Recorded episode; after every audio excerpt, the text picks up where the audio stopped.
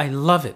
What? The famous saying mommy told us life is a narrow bridge. The main thing is not to be afraid. The main thing is not to be afraid. No fear. No fear. Micha, watch out!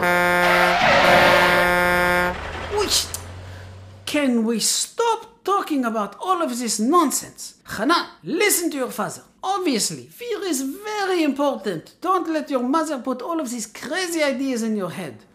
Fear is what motivates you to pay attention to how you are driving, which keeps you alive. Fear helps you be on time to work, which keeps your job. And fear will help you be happy by finding a nice girl so you don't end up 50 years old and single like Ruti san.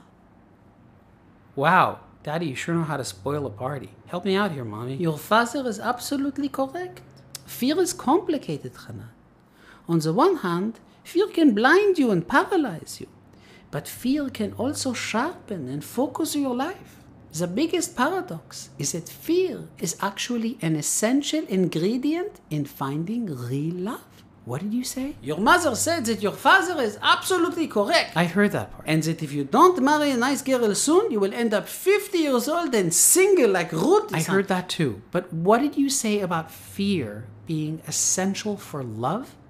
To realize how fear is a part to finding love, we have to first recognize that fear is usually what prevents real love. Unfortunately, the negative type of fear is a basis of most of our supposed love experiences. It even happens with the purest love. For example, with our own grandson. Wish, so cute, gushkale. We love Danny so much that we bought him a $100 outfit for his birthday. And he looks beautiful in it. All the grandparents were commenting how beautiful he looks. He does look beautiful in it and very cute. But he is one year old. Was that entirely for him, or at least partially for us to feel better about ourselves? Fish love. Most of what we call love is based on fear fear of shame or punishment, fear of not being worth loving, or one of the biggest fears of all, the fear of being alone. But ultimately, when we are in a relationship because of fear, that's not love, because it's just feeding our own ego. So therefore, fear has no place in love. Except when we look at real love. For example, Adam and Eve. I had a feeling we were going to talk about them again. There is an old legend that tells that Adam and Eve were originally connected. They were one body. But the problem was they were facing away from each other.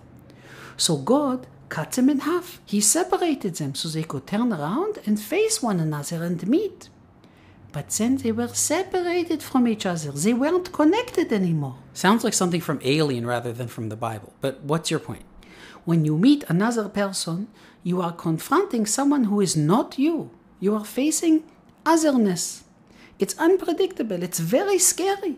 So, most people instinctively put their ego back into it because we need to feel in control. And we just make the other person part of our own ego instead of letting the other person exist as someone else. That's so true. That's why the first three months of a relationship feel so good.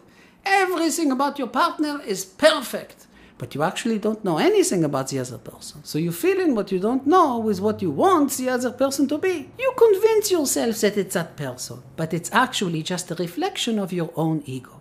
But real love can't exist with the ego. Real love needs to be created in the space between the two people without the ego. That space between the two people is the unknown, the uncertainty, the otherness, the fear. This doesn't sound very appealing. It's not easy, that's for sure. But fear is always pointing to something that is hidden. They say that when we're falling, we should be happy because we're being taught how to get back up. If we let fear paralyze us and we panic, then we rush to judgment, which is the worst thing of all. But if we can see that the fear is actually a challenge, if we embrace the fear as an opportunity to discover something deeper, something more meaningful, then fear can become a catalyst to grow beyond ourselves. And it is in that space, beyond ourselves, without ego, where we can ultimately find our true selves, where we can find meaning, and where real love exists. I told you that fear is important. Hmm. Okay, I just have one more question. You said in our previous conversation about Adam and Eve that Adam and Eve's fear, nakedness, separateness, self consciousness could all be interpreted as an illusion. Why would God create such an illusion? Why would God want us to feel separated? That's a very good question, Hanan. Maybe it's because letting go of the ego and embracing fear is possibly the most difficult thing a person can do. But if one chooses to do it, if you choose to trust because there is hope, then your choice gives meaning to the idea of echad. What's echad? One. One? There is a story about a ship that was in the middle of the ocean, in the middle of a terrible storm. All of the passengers were hiding below the deck but a young boy was outside on the deck sitting calmly. One of the passengers asked the boy, Aren't you afraid? And the boy answered, No, my father is a captain. I don't understand. Ask your mother. She will explain it to you.